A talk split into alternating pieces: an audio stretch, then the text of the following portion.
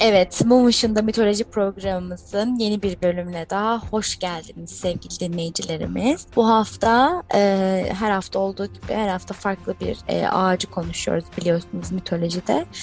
Bu haftada Sibirya mitolojisinden şaman ağacını konuşacağız. Ama şaman kültürü bildiğimiz üzere dünyanın her bir coğrafyasında etkisini gösteren bir kültür olduğu için ve çok geniş bir kültür olduğu için bence yani bizim fikrimizce onu sadece bir Sibirya mitolojisine e, konuşlandırmak doğru bir şey değildir diye düşünüyorum. Ancak tabii ki de inceleyeceğiz. E, incelemekte fayda var. Aslında ben konuşmaya şunları söyleyerek başlamak istiyorum Elif'ciğim. e, şöyle bir durum var. Her hafta bunu fark ediyoruz. Bir tane bir hayat ağacı var. Yani evet. şekil olarak ve çoğu genelde kayın ağacından. Ve bunların Hı-hı. hepsi farklı mitolojilerde, farklı kültürlerde farklı anlamları barındırıyor. Ama çoğunun ortak özellikleri var. Yani işte hani aslında işte hepsi çok kutsal sayılıyor. Hepsi göğe çok yakın ağaç. Yani ağaç pozisyon olarak göğe en yakın cisim olduğu için gökdelenleri saymazsak e, hani e, yaratıcıya en yakın varlık olduğu için çok kutsal sayılıyor vesaire. Aslında e, bu Sibirya mitolojisinde yani şaman kültüründe de bunu görüyoruz. Bence biz direkt şaman kültürü olarak devam edelim. Şimdi şaman kültürü benim de çok e, uzun zamandır incelediğim ve incelemekten çok zevk aldığım bir e, konu oldu. Bayağıdır üzerine bir sürü şey yapıyorum. Şamanlarda ağaçlar aşırı derecede kutsal. Çünkü ayinlerinde bu ağaçları göğe yükselmek için ve Tanrı ile aralarında yani yaratıcı ile aralarında bir bağ kurmak için kullanıyorlar. Zaten e, şaman kültürü de yani bildiğimiz tüm işte küçük büyük tüm dinler arasında en tabiatçı, en doğacı hani en böyle yeşil dinlerden biri yani inanışlardan biri. Çünkü gücünü doğadan alıyor. Bunu hepimiz biliyoruz. Dolayısıyla da doğada olan her şeye karşı inanılmaz bir saygısı ve kutsallığı, aidiyeti var. Çünkü zaten şamanlar işte hani her şeyin bir tanrısı oluyor. Yok ağaç tanrısı, toprak tanrısı, yer tanrısı, gök tanrısı işte her şeyin en ince ayrıntısına kadar tanrısı olduğu için çok geniş bir yelpazeye sahip. Şamanlarda ağaç kavramı hani özel adı yok ağacın kayın ağacından yapıldığı düşünülüyor o da hani çoğu kaynakta kayın ağacı olarak geçiyor. Önemli olan o zaten şimdi internete girip baktığınızda o ağacın göreceksiniz sembolünü. Yine aynı şekilde toprağın altında da dallarıyla birlikte o yani aynı ağacın hem toprağın altında hem de yeryüzünde olduğunu düşünün. Toprağın altında köklerle birlikte ağaç şeklinde. İşte bunun sebebinin de diğer mitolojilerde gördüğümüz gibi diğer ağaçlarda hem yer altıyla hem de yer üstüyle temasa geçebilmek için hani aynı yani yerin üzerindeki dünyanın aynısının yer altında da paralel bir şekilde olduğuna inanıldığı için böyle bir e, resmedilişi var hayat ağacının. Genel olarak söyleyebileceklerim benim bu kadar ama şamanlarda ağaç gövdesi insan vücuduna benzetilirmiş. Bu benzetmeden dolayı da aslında insanın doğadaki yansıması olarak adlandırılıyormuş. Yani çoğu kişi buna inanıyor. Hatta biz bunu geçen bölümlerde konuşmuştuk veya ayrıca seninle konuşmuş da olabiliriz. Tanıştığım şaman bir kadını vardı. Anlatmıştım sana. Evet evet. Evet yani o kadın da mesela e, herhangi bir ağaç kesileceği zaman Zeynep Hanım herhangi bir ağaç kesileceği zaman şamanlar da o ağacın etrafında toplanıp ağaçtan izin istendiğini söylemişti. Yani eğer siz bir ağacı kesecekseniz o ağaca gidip o ağacı ikna etmeniz gerekiyor. Evet biz seni keseceğiz ama senden kağıt yapacağız, işte masa yapacağız, sandalye yapacağız. Yani seni insanlığa yararlı bir şeye dönüştüreceğiz. Bir forma sokacağız ve senin izin olursa seni keseceğiz diye. Yani aslında doğayla öyle güçlü bir bağları var ki her konuda her şekilde doğadan izin alır ve doğayla iletişim kurar vaziyetteler. Dolayısıyla hani sadece kutsal bir pozisyonda diyemeyiz hayat ağacı için. Aslında aynı zamanda da iletişim halindeler. Yine hani işte şaman zamanlar ya aslında birazcık şöyle bir şey gördüm ben. Mesela hani Türklerin kadim ve en eski dini olarak tanımlanıyor ya şamanizm. Böyle bir inanış var. Yani sadece bence bu Türk coğrafyası için mi bilmiyorum ama yani şamanlık en geniş Türk coğrafyasında olduğu için yani Hakasya'dan Orta Asya'ya kadar. Hatta işte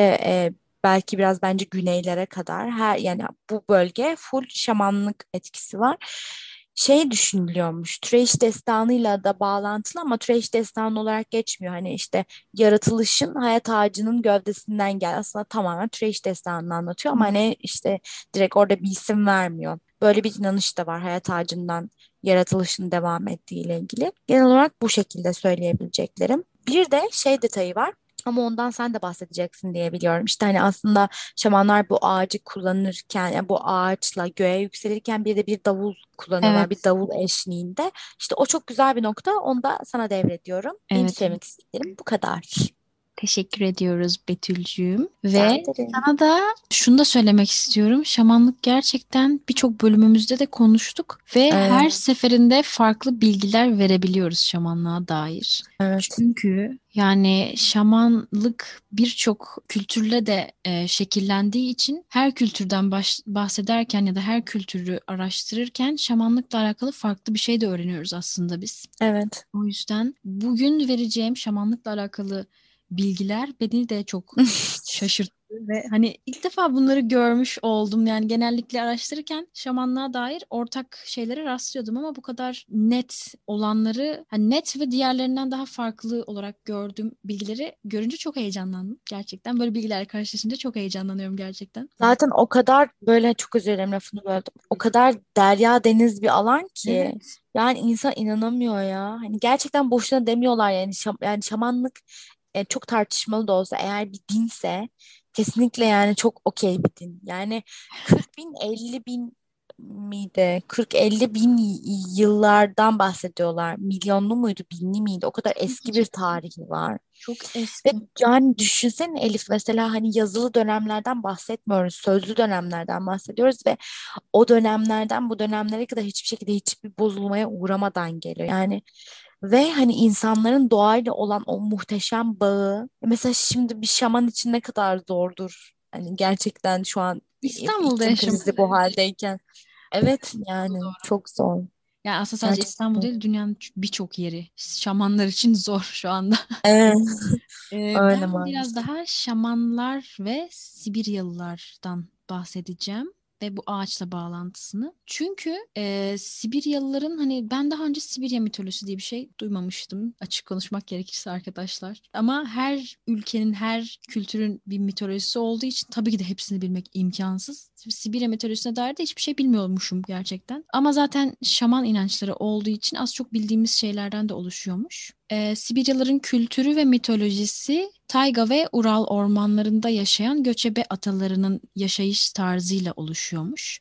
Ee, göçebelik ve şamanlık arasında da bir bağ var zaten direkt yani göçebe bir toplum zaten direkt doğayla iç içe yaşamalarından dolayı ve doğanın merhametine biraz daha boyun eğmek zorunda olduklarından onu da çok kutsallaştırmışlar. Mitolojisi ve kültürü o kadar eski ki bu Sibiryalıların bilinen en eski ağaçtan yapılma totemi Sibiryalılarınmış ve yaklaşık 11 bin yıllıkmış. Yani hala da sergileniyormuş. Rusya'da bir müzede sergileniyormuş hatta. Tayga ve Ural ormanlarında yaşamaları, totemlerini de ağaçtan yapılma şeylerden kullanmaları. Bunlardan da anlayacağımız üzere aslında ana maddeleri ağaç olan bu topluluğun kutsal bir ağaca sahip olmaması zaten düşünülemez. Çünkü gerçekten hayatlarını idame ettirmelerinin yegane materyali ağaç. O yüzden de ağaç hayatlarında çok kutsal bir yere sahip. Özellikle senin de dediğin bu hayat ağacı yani hı. bizim bu bölümümüzde bahsettiğimiz şaman ağacı diye geçiyor. Ancak onlar Evet. kültürlerinde göçebe ve hani şaman bir inanca sahip olduğu için bu şekilde adlandırılmış bu ağaç. Asıl adı dünya ağacı olarak da biliniyormuş. Hmm. Ve buna kendi dillerinde Turu diyorlarmış. Yani Turu kelimesiyle bu ağaca özel isim koymuşlar. Hmm. Bu da hani direkt isimlendirdikleri bir dünya ağacına sahiplermiş. Bu da Karaçam ve Ladin ağaçlarıyla daha çok özdeşleşiyormuş. Çünkü İşte bölgenin özelliklerine göre evet muhtemelen. Tayga ve Ural ormanlarında yaşadıklarından yani oranın bitki örtüsü zaten karaçamlardan ve çam ağaçlarından oluştuğu için bu ağaçları çok kutsal görmüşler ve onların Yani muhtemelen Orta Asya'daki bir şamanın ağacı zaten Ladin olmayacaktır yani. evet Zaten Sibiryalıların kültürü ve şaman inançları da o kadar eski ki ilk şamanların da bu Ural dağlarında hani Asya'ya doğru bölümünde yaşayan Ural dağlarında yaşayan Sibiryalılar olduğu düşünülüyormuş. Hatta e, şaman kelimesinin anlamı da bilen anlamına geliyormuş ya da karanlıkta görebilen kişi anlamına geliyormuş. Hmm. Kendilerini öbür dünyalardaki ruhlarla ya da boyutlarla iletişim kurabilen halklar olarak tanımladıklarından da hani bu şekilde adlandırmışlar kendilerini. Daha böyle bir üstün görmüşler. Hı hı. Sanki hani gözlerinde bir perde kalkmış gibi yani bir üçüncü gözü açılmış. Ee, da varmış yani. O yüzden kendilerini başkalarının göremediği gerçekliği gören kimseler olarak adlandırdıklarından kendilerini şaman demişler. Yani karanlıkta bile görebilen bir kişi. Diğer ruhlarla iletişimleri de o dediğin davul eşliğinde bir transa girme seanslarıyla yapıyorlarmış. Yani bir çeşit ayin bu ve bu davul eşliğinde gerçekleşiyor bu seanslar ve toplu ayinler şeklinde. Bu ayinlerini gerçekleştirdikleri sırasında bu çaldıkları davulun kutsal olmasının sebebi de bu turu ağacından yaptıkları davul olduğu için kutsal sayılıyormuş. Ve ağacın tek kutsal yanı hani böyle onlara materyal olması da değil, aynı zamanda ruhlarla olan bir bağlantı kurmasını sağladıklarını inanıyorlarmış. Yani turu ağacı onları göklerdeki, cennetteki ruhlara ulaştıran bir merdiven şeklinde düşünüyorlarmış. Yani onların hem kaybettikleri sevdiklerine ya da meleklere ya da cennete ulaştıran bir merdiven şeklinde düşünüyorlarmış. Senin de dediğin gibi göklere uzanan en yüksek e, yapı, en yüksek ne madde canlı Varlık. en yüksek varlık oldukları için aynen. O yüzden de onları gökyüzünde bir araç olarak görmüşler. Hatta merdiven olarak görmüşler. Evet. Sadece bir merdiven de değil, eşyalarını yaptıkları bir materyal de değil, aynı zamanda genç şamanların ruhlarını onlar erişkinliğe erişene kadar beslediğine de inanılıyormuş. Ya ağaçlar onlar için gerçekten çok önemli o yüzden. Bunu hem materyal dünyada hem de ruhani dünyada hem kendi inançlarında hem göçebe kültürlerinde çok önemli. Hatta o kadar kutsallaştırmışlar ki neredeyse hani bir tanrı yerine bile koymuşlar gerçekten dediğin gibi hani hem insan, insanla özdeşleştirmişler hem de bir tanrı gibi ona hani tapındıkları da olmuş zaten. Aslında hani onu bir araç olarak görmüşler tapınma yolunda. O yüzden bizim topraklarımızda da yer alan bu ağaca ta- çaput, Çaput bağ- bağlı. Aynen. Çaput bağlama olayının ilk olarak bu Sibiryalıların şaman inancından ve kutsal ağaçlarıyla ruhlarla iletişim kurmak istemelerinden ortaya çıktığı var, varsayılıyormuş. Ee, ve bu bağlanan kurdelelerin renkleri de, renklerinin de anlamları varmış. Hatta genellikle yeni ay zamanında yapıyorlarmış bu e, çaput bağlama ritüellerini. Kırmızı, mavi. Evet, kırmızı, renkler. mavi, pembe, sonra bir saniye bakıyorum. Beyaz, sarı, yeşil, mavi, aynen. Farkındaysan hep doğadan renkler. Evet yani mor tarzı bir renk yok çünkü gerçekten doğada olan daha çok kendi kültürlerinde gördükleri beyaz özellikle mesela Sibiryalı oldukları için. Yani kar çok rastladıkları bir renk olsa gerek. Hani ben her seferinde aynı inanç hakkında nasıl farklı bilgiler edinebildiğimize ve bilgiler verebildiğimize çok şaşırıyorum gerçekten. Dünya ağacı Duygusal. Ağacımız da bu şekildeymiş arkadaşlar. Beni çok aydınlattı gerçekten. Yani ben şöyle bir şey söylemek istiyorum. Sana çok katılıyorum. Hani etkile, etkileyici olması konusunda. Hani dedik ya davul diye. Ben bir röportaj yapmıştım yine bu şamanlarla ilgili Galatasaray Üniversitesi'nden Ali Faik Hoca ile. Hoca demişti ki bana her bir şamanın yani her bir coğrafyadaki her bir şamanın farklı bir ritim enstrümanı vardır. Mesela Türklerde daha çok davulu görürüz biz. Çünkü ritim o saralı gibi epilepsi belki nöbeti geçiren biri gibi kendinden geçme, ruhundan ayrılma, bedeninden ayrılma durumunda ritim çok önemli bir e, iletişim aracıdır. Hani derdi demişti hoca bana.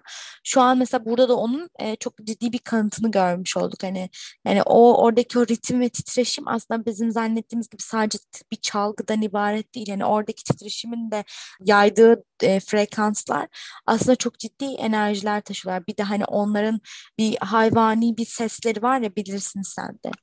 Hani böyle bir ha- hayvan taklit sesi taklit gibi.